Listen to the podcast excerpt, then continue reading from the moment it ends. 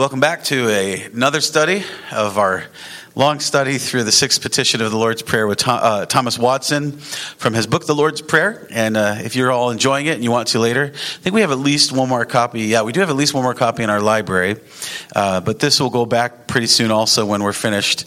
Um, I, I, since we have a, a, few visitors, regulars for, for the Lord's Day um, or other times, but not usually here on Wednesday, I want to give a little bit of a review of what we're studying to give you a little uh, context. Um, so I want to remind everyone that the sixth petition of the Lord's Prayer, it's the last petition before "For Thine is the kingdom, the power, and the glory forever and ever."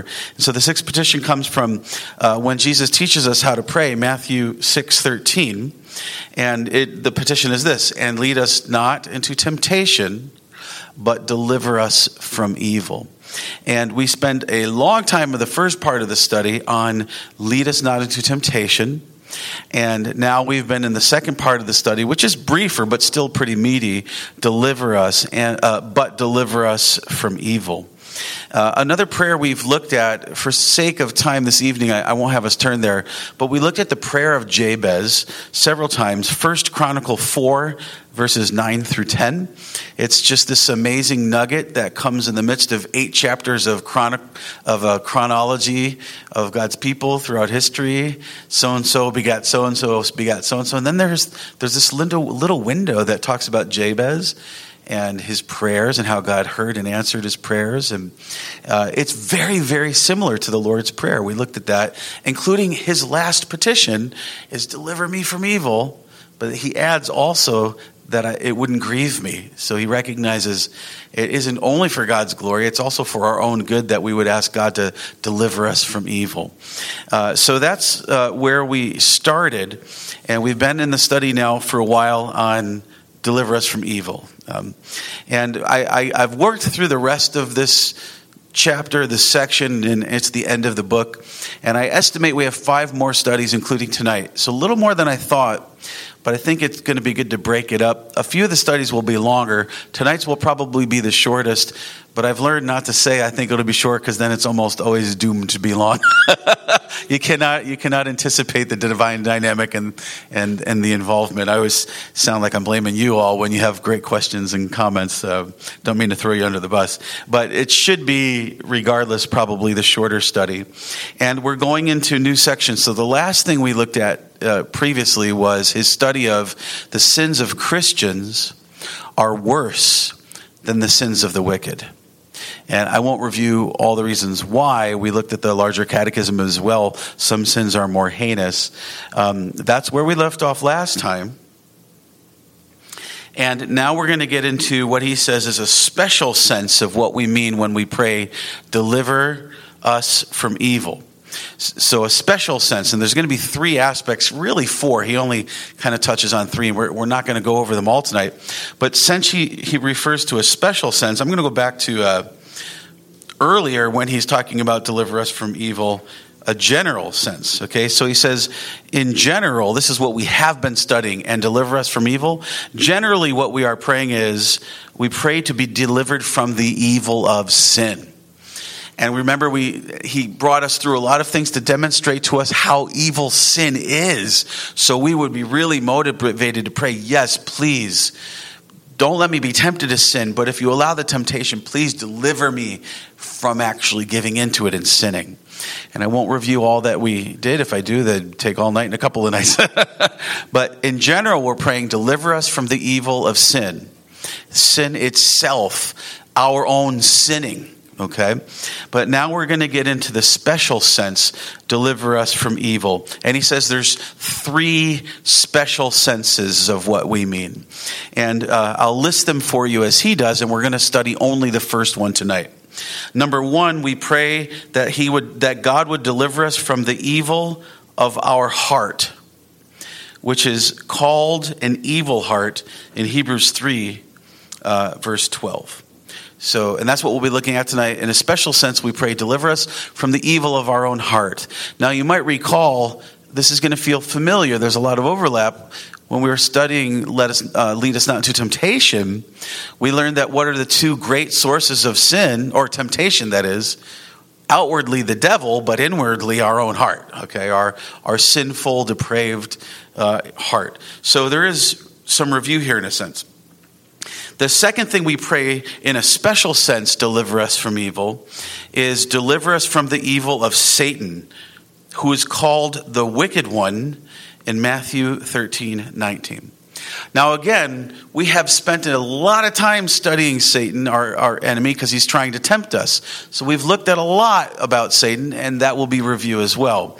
But when we're saying deliver us from evil, we're praying that God delivers us not only from our own evil sinning, sinning that is evil itself, but our own evil heart, because that's really where all sin comes from, right? We've looked at that. Jesus says in Matthew but then also deliver us from Satan who wants to get us to sin. And so there relates again that idea of temptation because he can't make us sin and he doesn't sin for us, but he's right there to keep, yep, do it, do it, do it, you know. And then third, the third special sense that we will study uh, from the evil of the world, which is called an evil world. Galatians 1, verse 4. This world is called evil. Remember, Jesus says that we are in the world, but not of it. Right? And we're going to look at a lot, especially um, the study tonight, The Evil of Our Heart, isn't too long. Uh, the study about Satan, actually, the next time is not that long either, probably because all that's already been said about temptation with Satan. The third part of the study is about delivering us from this wicked world. And it's not that we haven't touched on that, but he's going to go into a lot of detail. We may need to split it up a few times. Uh, and then there are some closing things we'll, we'll, we'll give ourselves to. So I expect to have, including tonight, five more weeks. But now we are studying the special sense, deliver us from evil. That is, deliver us from our own evil hearts once again, remember, generally we're praying, deliver us from the evil of sin itself. But then, specifically, especially, deliver us from our own evil hearts, deliver us from Satan, and deliver us from this evil world and all of its influence uh, to get us to sin and give us, give us free reign to sin. Okay? Um, so, tonight, what we're studying is the petition, deliver us from evil, in terms of specifically, especially being delivered from the evil of our own heart to be delivered from the evil of our own heart. Now, I know I'm probably preaching to the choir, but it strikes me as I say that, I don't think a lot of the world really believes we have a problem with our heart. We think we're basically good, right? As you know, we've said many times, we go out, we do door to door evangelism, and what do most people tell us? Ah, uh, you know, God loves me. God's fine with me. God just wants me to be happy. I'm basically good. We're all basically good. But that's the opposite of what the Bible teaches us. We have an evil heart. We're born in sin. We are conceived in sin, not the conceiving action, but the fact of being conceived to parents who come from Adam and Eve in the fall. We are all born evil, corrupt, guilty. And that is the predicament we're dealing with. And then, of course, even after we are saved, we are still fighting our old man, right? Paul speaks regularly, especially in Ephesians and Colossians, a little bit in Romans, about killing our old man and putting on our new man. But there is always that evil man that we're only delivered from at death when we go to heaven or if Christ comes back into the new heavens and the new earth. So, this is our predicament until heaven. We need to be praying regularly Lord, deliver me from myself. Deliver me from my own evil inclinations, my own evil, wicked desires that come very naturally to me. And it's very hard to combat them with my new man because it's supernatural. And I need all your help because they the good, holy things do not come naturally to me. What does Paul say in Romans 7? The evil I don't want to do, I do. And the good I want to do, I don't do. Who will rescue me from this body of sin? And he says, Thanks be to God, the Lord Jesus Christ. And then goes into chapter 8, the glorious uh, chapter to assure us and encourage us. But still, we can relate with Paul, right? We can relate with the wrestling with the old man. And so we need to pray, Lord, uh, deliver me from my own evil heart. And frankly, that's where it really all starts because Satan can't make us sin. We only can choose to let Him lead us into sin. But when we sin, it's something we choose, it's something we do. Uh, it might be kind of a spur of the moment. We think we're, you know, just reacting and we haven't thought, but no, we are always making a choice. It's something we do. we do, something we say, it's something we think, or something we don't do that we should, or something we don't say that we should, right?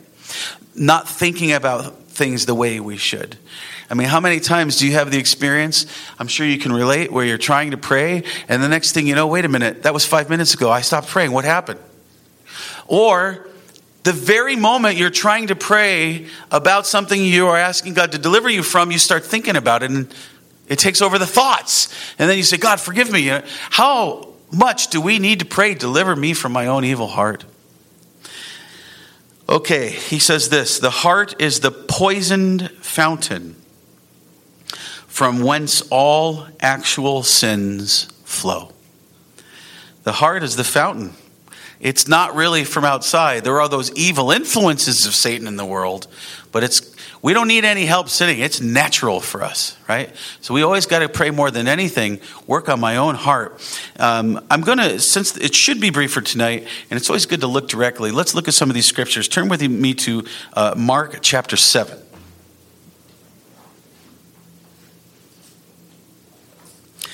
And actually, I intended to read um, a little bit of an intro from this other supplemental book I'm using. I'm going to do that in a moment before we go too far. But since I've started and interrupted my own thinking and flow, I'll try not to uh, interrupt your experience of it, but we'll, uh, I'm mostly saying that out loud so I don't forget.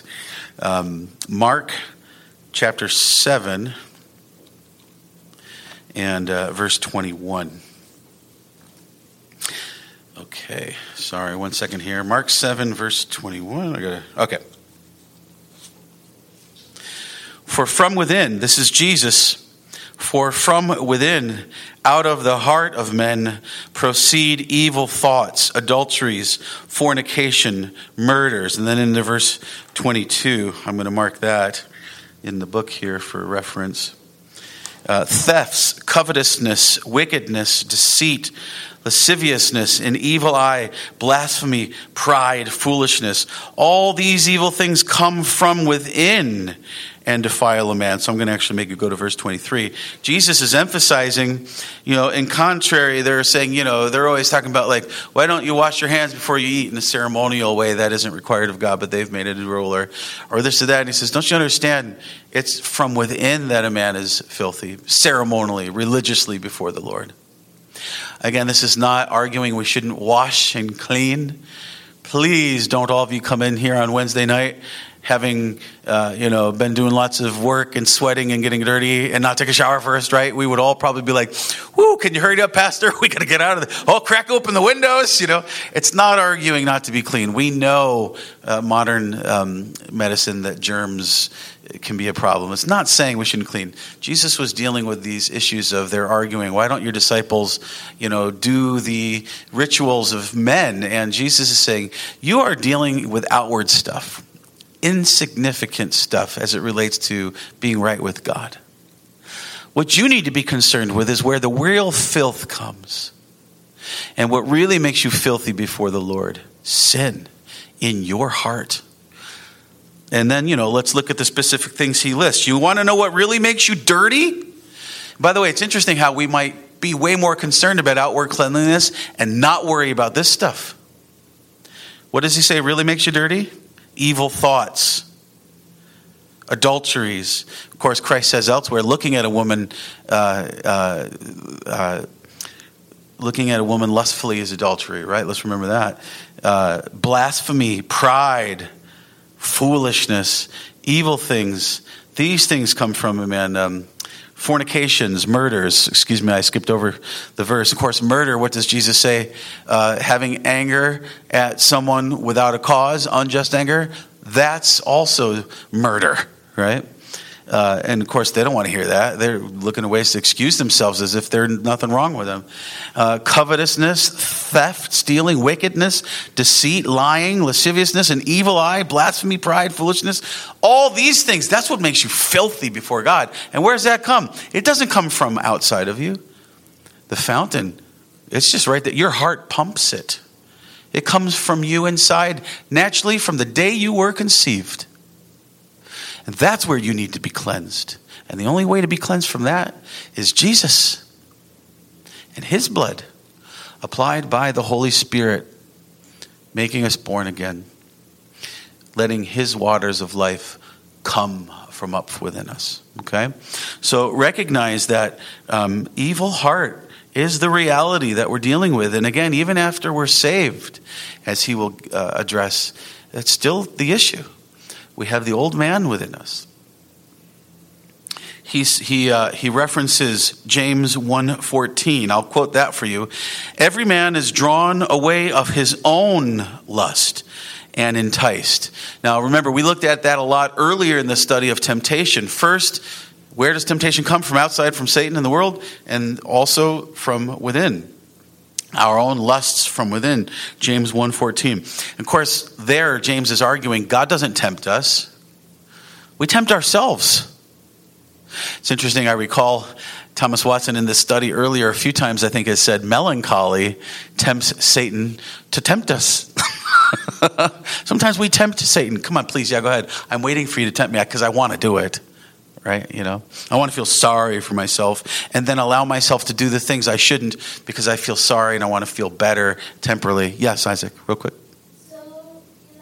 Hold on, can we get the mic to you? Because that way it'll come up on the recording. I have a bad habit of not doing that, and then nobody will hear the question that I'm answering. Go ahead, buddy. So turn it turn it this way so it faces your lips, please. Otherwise, it's doesn't. There you like go. this. Yeah, yeah, yeah. Okay. So in the IEW thing that we're doing yeah, your English class. in the story, Uh huh. the story is like around the end. Uh, the Patriots, they were actually, you know, they were tempting the British people to like shoot them and like do that stuff to them, so then they can do the war, kind of like the stuff that you were just talking about. Oh yeah, attempting to yeah. I can see the connection you're making. He's learning about the Boston massacre this week and having to write a paper about it. And um, yeah, there was. Uh, and I remember when we went to Boston, we attended uh, one of the presentations that happened, and you know they were really egging and setting up the British soldiers to shoot them. Uh, they wanted it. They wanted the revolution. And uh, yeah, it's interesting how Paul Revere actually sent out propaganda about that that really wasn't accurate as far as I recall. Um, really, we're setting it up, yeah, and and and that's the thing. We are kind of setting up. Uh, so often we're setting up ourselves to sin. We're asking Satan to help us sin. It's just within us. It's in our own lust. We want to entice ourselves. That's natural for us. When we are drawn away, it isn't anyone but ourselves that's letting it happen. Right? Okay, there are some some illustrations he's going to give. I'm going to try to wait on. I'm jumping ahead. It might be next week, but uh, uh, we'll get back to that as it relates to Satan. But he writes this: the devil could not hurt us if our own hearts did not give consent. Now, similarly, as much as the British, it was a pretty difficult predicament. They might have tried to figure out a way to get away from what was happening um, that escalated. Uh, you know, we, have learned a lot about walking away, right? And walking away from a fight. It takes two to have a fight. And um, uh, we don't have to give consent. The only reason we sin is because we say to the devil, okay. And then we do it. If we don't give consent, we won't sin. Satan, we can't blame Satan. Everybody likes to say, Satan made me do it. No, he didn't. Oh, he's tempting you to do it, but you made you do it. And the sooner we really deal with that, the sooner we can try to get God to help us stop by praying, deliver me from evil. That is, deliver me from the evil of my own heart. Because we do the same thing that Eve and Adam did in the garden the blame game. We never want to take responsibility for ourselves. We always want to try to, even if it is, we kind of sort of, yeah, but you got to understand the situation. Yeah, but, you know, by the way, it comes to my head a lot now with toddlers? You know, but you have to, they did it first. You have to, yeah, well, that's what we do too. We're just more sophisticated about it, right? And we laugh, but the truth is, that's what we do. We, we try to justify our sins, but the truth is, we are the ones responsible for our sins, and it's coming from out of us. It's the fountain of sin. All that he can do, he writes, all that Satan can do is to lay the bait, but it is our fault to swallow it. Now, I really want to go to a, a, a, story about Joel Beeke and when he caught this big fish, and they were all surprised he caught this big walleye with a worm. They don't bite that. And I'm kind of giving it to you now. I says, Yeah, it's just For whatever reason, he just gave himself. First time he ever caught this huge fish, they couldn't believe it. And that's how we can be like, I can't believe I bid on that. But Satan is there angling, and we're gonna we're gonna hear about that in the next time, how he's fishing for us, and we've heard about it before. But we are the ones who bite the bait, right? And in our case, we see the hook. We choose to focus on the bait, but the hook is there. We know it. And frankly, sometimes you can catch a fish with no bait. The hook's enough. Oh, the shininess. I mean, come on. And then we look as ridiculous as that fish that's been hooked and dragged out of water, right? Flopping around. What am I doing here? Right? And then when we go back in, we've got the holes in our mouth and, and uh, or through the eye, you know, whatever happens sometimes, the damage that is done. He lays the bait, but it's our fault that we swallow it because of the evil of our own hearts. So, beloved, I want to ask you to turn to a couple scriptures with me here.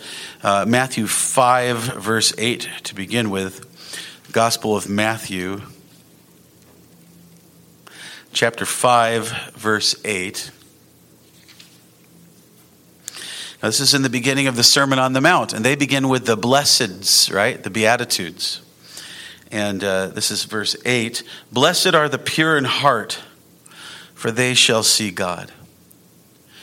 The more that the Lord purifies our heart, the more we'll see God. The more that the Lord cleans, cleanses our heart so that we don't bite the bait because we want it. We so naturally desire it. But the Lord would make us less and less desire sin, remembering what we've learned recently, how evil it is, how disgusting. It's called filth, remember, in the scriptures. And we would see it at that. And uh, turn with me to Acts 15, right after the Gospel of John, the book of Acts, chapter 15, verse 9. Let me go ahead and uh, let me start with verse 6 just to lead into it for a little context. But verse 9 is what we're thinking of. Verse 6, Matthew 15, verse 6. What? No, after the Gospel of John is the book of Acts. Yeah. Uh, chapter 15, I'm going to start with verse 6, but verse 9 is where we'll end and look at. And the apostles and elders came together for to consider of this matter. And when there had been much disputing, Peter rose up and said unto them, Men and brethren, ye know how that a good while ago God made choice among us that the Gentiles by my mouth should hear the word of the gospel and believe. And God, which knoweth the hearts, bear them witness, giving them the Holy Ghost, even as he did unto us, and put no difference between us and them, purifying their hearts by faith. So the just shall live by faith, the scripture says. We're justified by faith alone. Uh, we have to have faith, or God is not pleased with us, and yet it is his gift, right? Acts chapter 2, verse 8. By grace are you saved through faith, and that not of yourselves. It is the gift of God. Right? But uh, notice that what does it do? What does God do in us? What do we need? The purifying of our hearts by the Holy Spirit. Notice by their by seeing that also, Peter is saying, just like we Jews, God is now bringing the Gentiles into the church. That's what would happen when the Messiah Christ has come. And how is anyone brought to Christ? By the Holy Spirit. Notice God giving the Holy Spirit so that He regenerates us so that we do believe and are saved. And that is the beginning not only of definitive sanctification, making us positionally holy before God, but a renovation in us, a continual conversion and change of us that we are more and more going through progressive sanctification, cleansing and renewing our hearts. Notice the purifying of our hearts. Jesus says, The pure of heart shall see God. And we need the Holy Spirit of God to make that happen. But notice what is the idea again? Purity. We are, we're, we're reading Leviticus through uh, in our Old Testament readings in the morning services now, right? And what is Leviticus about? Cleansing, washing, ceremonially so, but the sacrifices, the blood offerings, all these things to give us atonement, to wash us of our sins. And then so John the Baptist points to Jesus and says, Behold the Lamb of God who taketh away the sins of the world. The washing, the cleansing with his blood, we recognize how filthy our hearts are and how much we need our hearts to be cleansed. So I want to ask you to turn with me also to Psalm 51. We've, we've been there many times. Psalm 51, verse 10. Now remember, this psalm, by its own, uh, uh, excuse me, its own title, explains the context. Uh, when you have that th- kind of a thing in the Bible, it's actually the original Hebrew. And it tells us that David wrote this psalm after he was confronted by Nathan the prophet, sent by God to cause him to repent for his guilt of adultery with Bathsheba and covering up with the murder, the setting up of the murder uh, of her husband Uriah. And he repents. The psalm is his psalm of repentance. And notice what he knows is the real issue. Well, verse 7 says, Purge me with hyssop, I shall be clean. Wash me, I shall be white as snow. He knows that he needs to be cleansed, he needs to be washed. And notice in verse 5, he knows the real issue. I was shapen in iniquity, and instead did my mother conceive me. Like, from birth I've been dirty in my heart. From birth, from conception, I have been guilty and corrupt. And this is why, this is how it comes out when I don't kill the old man and instead I let it grow. Or I ignore and start and, and ignore the, the, the holy new man and growing him. And so then when he's been confronted about it, he says this, and this should be our prayer. It should be especially our prayer as we're praying, deliver us from evil, recognizing at the end of the day, any temptation coming, the reason we will end up giving into it is because of our evil heart. The reason we'll end up biting the bait and choosing to commit the disgusting evil of sin is because of our own evil heart that wants to. So we need to be praying as we are praying and deliver me from evil. Deliver me from the evil of my own heart by saying Psalm 51, verse 10. Not only after the sin, but before temptation. Create in me a clean heart, O God, and renew a right spirit within me. That's what we need to be praying proactively, not only reactively, but of course we do pray it afterwards as well he says this Thomas Watson says this Oh, let us pray to be delivered from the lusts and deceits of our own heart. Deliver us from evil. He says Luther, Martin Luther, the great reformer, and uh, you can remember he had some real fights with Satan. and um, you can read about a lot of them. Uh, I did an article about how he handles Satan, and we, you can look that up on the Alliance uh, articles online. But he he he was well aware of Satan and uh, constantly in battle with him. And you can imagine how Satan would attack him, especially because God's going to use him for major reformation, right? And Luther, he says, Luther feared his heart more than the Pope or Cardinal. Well, remember, they wanted to kill him, and they were trying to kill him, right? The reason that he's abducted uh, by his own um, Protestant, pr- developing Protestant uh, prince of his area is because they knew he probably wouldn't make it home alive after the diet of worms, right? Uh, th- there was a good reason to fear the Pope. because what did the Pope and the Catholic Church do to the reformers often? They, excu- they, they didn't just excommunicate them, they executed them, right?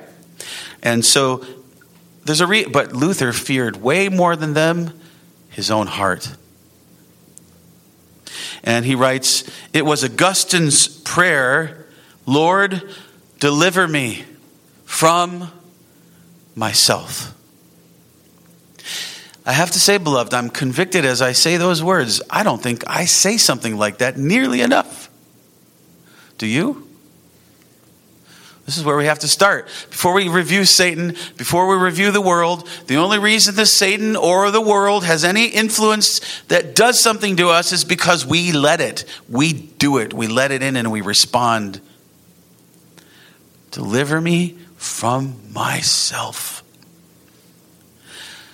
Lord, deliver me from the evil of my heart. I, I have to say, beloved, that's what people ought to be praying in the churches today. And that's what those who claim to be Christians ought to be praying, rather than a lot of other things they're praying for in our nation. Because if it doesn't start there, everything else will end up being a curse upon us, whatever we want to label it. He writes this The heart of a man is the Trojan horse, out of which comes a whole army of lusts. You recall the Trojan horse story? The Grecian Trojan horse story, you all know the story? Well, they, they bring this Trojan horse and this big, huge horse built out of wood. They, they can't get in, they can't break through the wall of the city of their enemies. So they wheel up this horse, this big, huge wooden horse, as if it's a gift or something. They leave it outside at night. And those on the inside are like, hmm. and they foolishly open their doors and they bring that big old wooden horse inside the gates and shut the gates. And then what happens the next night? Well, all of the soldiers who were hiding inside that wooden horse, I say wouldn't, I think, uh, open it up and come out and attack. And he says, the heart of a man is the Trojan horse, out of which comes a whole army of lusts. Our heart inside us is already the problem. It's the biggest need we need to pray. Deliver me from myself. Create in me a clean heart. Kill my old man. Help my new man grow. Mortify my heart. Vivify my soul. And if we're not really starting there with our prayers, we are already lost. We've already lost. The Trojan horse is already in. The troops are already in to kill. They're already there. And we got to pray, Lord, kill that before I worry about Satan or I worry about the world, because that is the problem. And we are so happy to point our fingers elsewhere and blame everyone for why we sin. But we sin because we like it, because we love it, because we love to lick the filth of trespasses and iniquities against our holy God. It is our old nature. And what does the proverb say? When we keep going back to sin, it's like a dog that keeps going back to lick its own vomit. And we do it.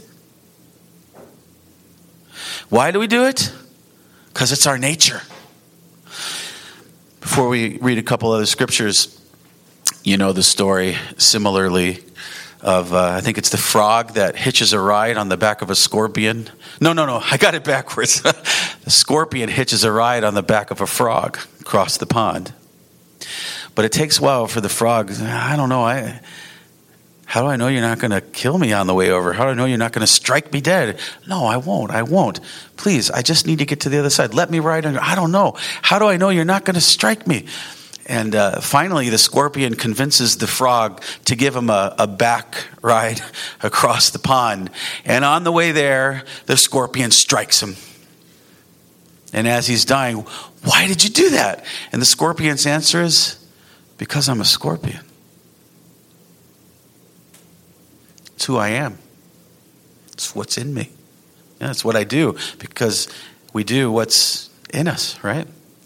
Now we need to remember we're no longer that person, but we have to recognize until we are in heaven or the new heavens and the new earth, that's still in there. We have not been perfectly sanctified. We have been perfectly justified in the act of it. We have been perfectly adopted in the act of it. But sanctification is a work, it's a process. We are not perfect in this life. And we are always always in danger because of the Trojan horde of our heart within, with all the little lusts waiting to come out at night and scream yes to Satan and the world. Well, I'd like to turn to two other scriptures with you. Would you turn with me to Jeremiah in the Old Testament, the prophet Jeremiah? right after Isaiah, Jeremiah chapter 17, verse 9. And, and, beloved, we need to recognize again before we close, and I have a few more things to share from this other book, but just like I wanted to make sure we understood last week, we are studying these things not to destroy ourselves and give up. We are studying these things so that we pray, deliver me from evil, and especially deliver me from the evil of my heart and myself. So that the Lord will answer that prayer, which He wishes to, because His will for the church is sanctification. And He uses means. And one of the means of grace is prayer. And the Lord gives us the specific ideas and thought, words to pray in the Lord's Prayer and this sixth petition. So again, I don't. If if we go away, you know, dragging our our ourself on the ground and you know barely looking up and you know what was me i might as well give up then we're we're not remembering why we're here to study these things. We study our enemies. Why? So we conquer them. We know how to beat them. And as it is often said i have met my enemy and my enemy is myself right? I'm not really quoting that perfectly but that's it. So we want to learn how to kill our old self and grow our new self in christ. That's the goal because mortification has to happen before vivification can happen. It's not as if they're completely, you know, that easy to dissect and keep in order. But if we're trying to grow in holiness, but we don't kill our old heart, uh, our old self, then then it's the holiness can't be growing. Okay, I want to recognize that we're studying this so we know what the real biggest issue is that we're praying, so that we do pray it and we are delivered from it. Right. Okay, keep that in mind. If you go out there and you just have a bad attitude and I'm going to just give up and I'm hate my life and I'm not a Christian, come over here. I'm going to bonk you on the head. Okay, you're going to miss the whole point. Okay, all right. Jer- Jeremiah 17 verse 9. Jeremiah 17 verse 9. The heart is deceitful above all things and desperately wicked. Who can know it? And uh, there's someone I think of immediately who has quoted that scripture so many times. And uh, my privilege of ministering here, once you ordained me uh, for f- about going into the 14th year now, can you think of who it is? Our brother Bruce Ragland. Let's not forget to be praying for him in the hospital right now. Yes, Isaac. Do you need the mic or is it short? Yeah. So when in verse 9, it says who can know it, yeah. Good question. It's the kind of thing who can know it? Who can, tr- can we even trust our own hearts? You know, can we trust our motivations are pure? You know, can we can we trust uh, that we're going to even respond to the right things? Our, you know, the heart is deceitfully wicked itself. You know, Satan is the father of lives and the deceiver, but our own Trojan horse, horse is ready to say, "Yeah, that's the truth." When it isn't, you know, who can know it is who can trust our own hearts. You know, who can trust that others are being truthful with themselves? You know, a lot of times I found myself saying about certain people, well, you know, you can lie to me. Sometimes I do say this to people. but the reality is you're just lying to yourself.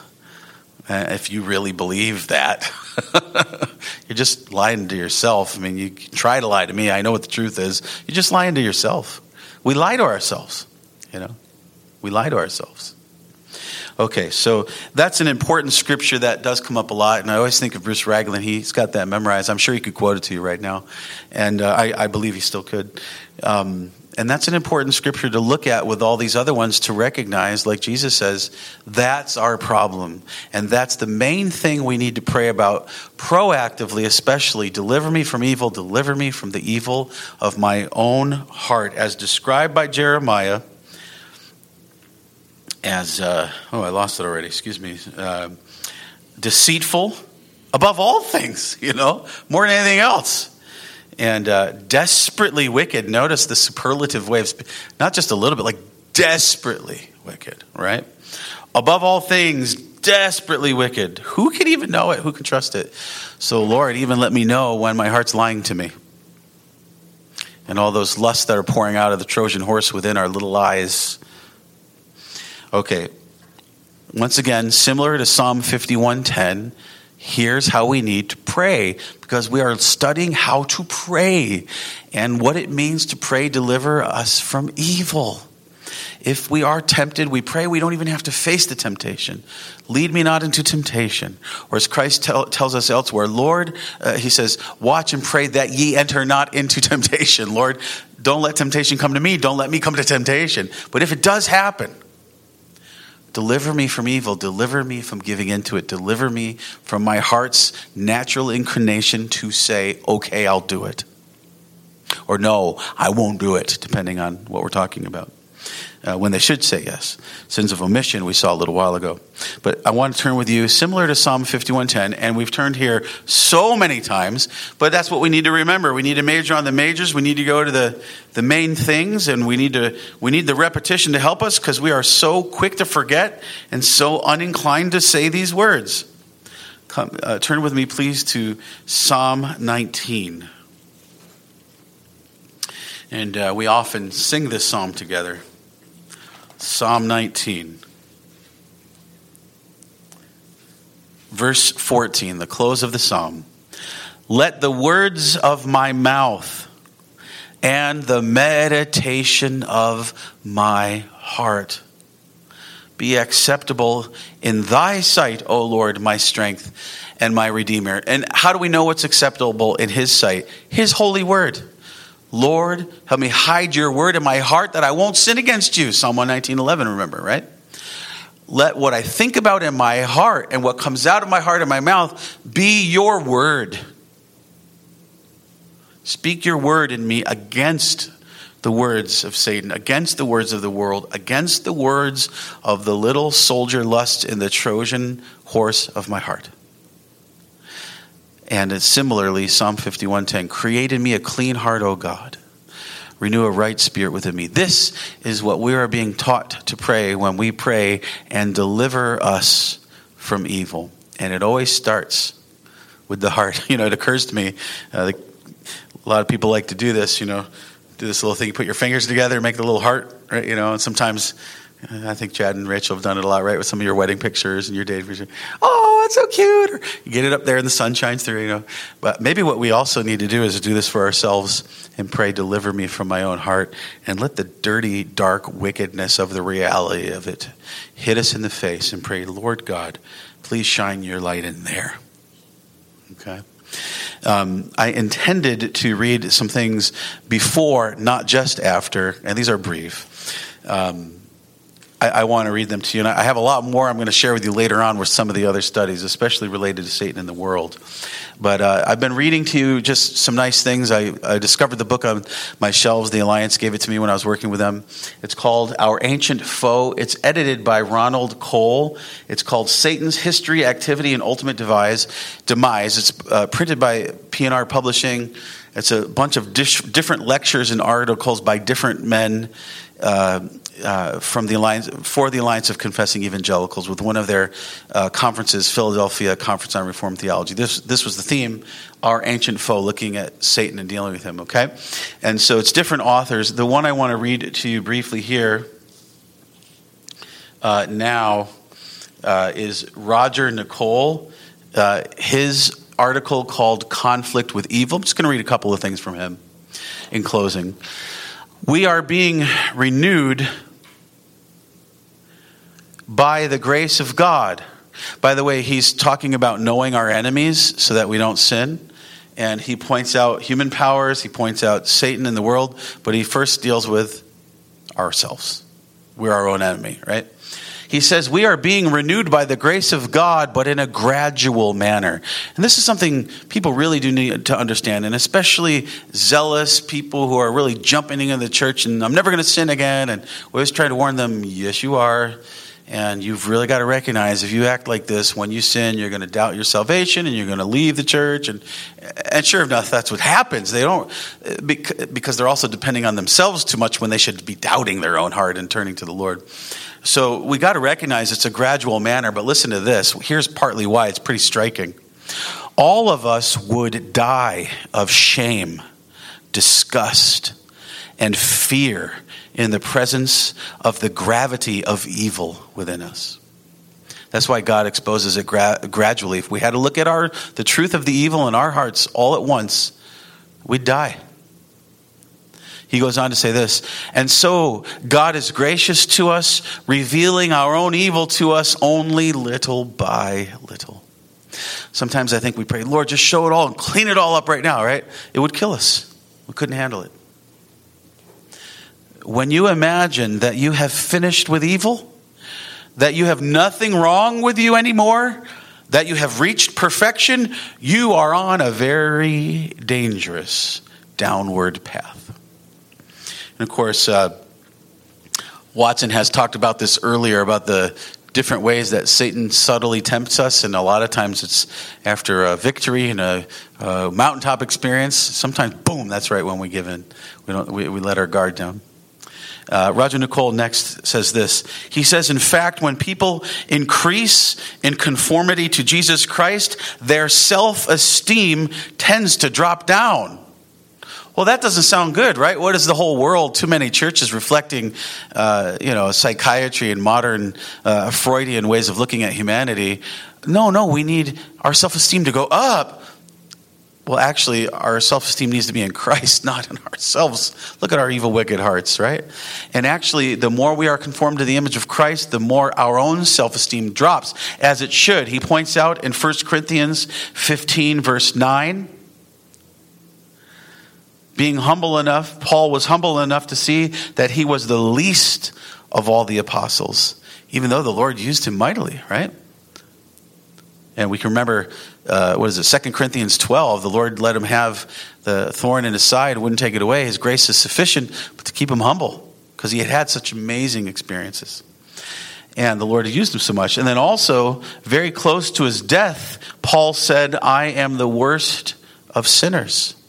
1 Timothy 1 15. I don't think any of us are going to try to argue that Paul, you know, wasn't growing in grace, but the more he knew Christ and the more he knew himself in relation to Christ, we just more and more recognize how unworthy we are and how glorious Christ is. Okay, he says, Paul makes this clear in 1 Corinthians 10 12. Therefore, let anyone who thinks that he stands take heed lest he fall. We've looked at that already. And he writes this God wants to warn us against the propensity toward evil that is within us, even when we have received him. Now, that's what we're looking at, right? Trusting that we've received the Lord, and yet we need to recognize the propensity toward evil because of our own evil hearts. And that's the main thing we need to pray against when we pray, Deliver us from evil. Deliver me from the evil of my own heart. Yes, Rachel, can you take the mic so we can hear you? Please. Who's got the mic? Uh, thanks, hon. Um, it reminds me of a short story that I'm reading this week, um, and it's not a Christian. It's by Neil Gaiman, um, but it's about this man who comes into hell, and a demon's there, and he's like, "All right, you're going. I'm going to show you every single sin you've ever done in your whole entire life," and it like almost destroys him. He's like, All right, we're done now, right? And he's like, Nope, now we're going to show you how every single sin affected everybody else in your life. And he's like, All right, now we're done, right? And he's like, Nope, now we're going to show you how everything of all those consequences affect people you didn't even know in your life. And like, he just goes more and more layers of how his sins throughout his whole life affected people he didn't even know. Thanks for sharing. That's sobering. I'm almost finding myself like I'm going to go crawl outside and hide behind a bush right now. That is striking. Thank you. That's that's really getting at what we're looking at. Thank you. Uh, now I'm going to read uh, from another chapter. Just two quick quotes from R. Kent Hughes. And by the way, you've heard me. Um, uh, we have a I think I've quoted him in different times, but uh, I used him as a supplemental book when we were studying Richard Phillips years ago on masculine manhood in the men's studies.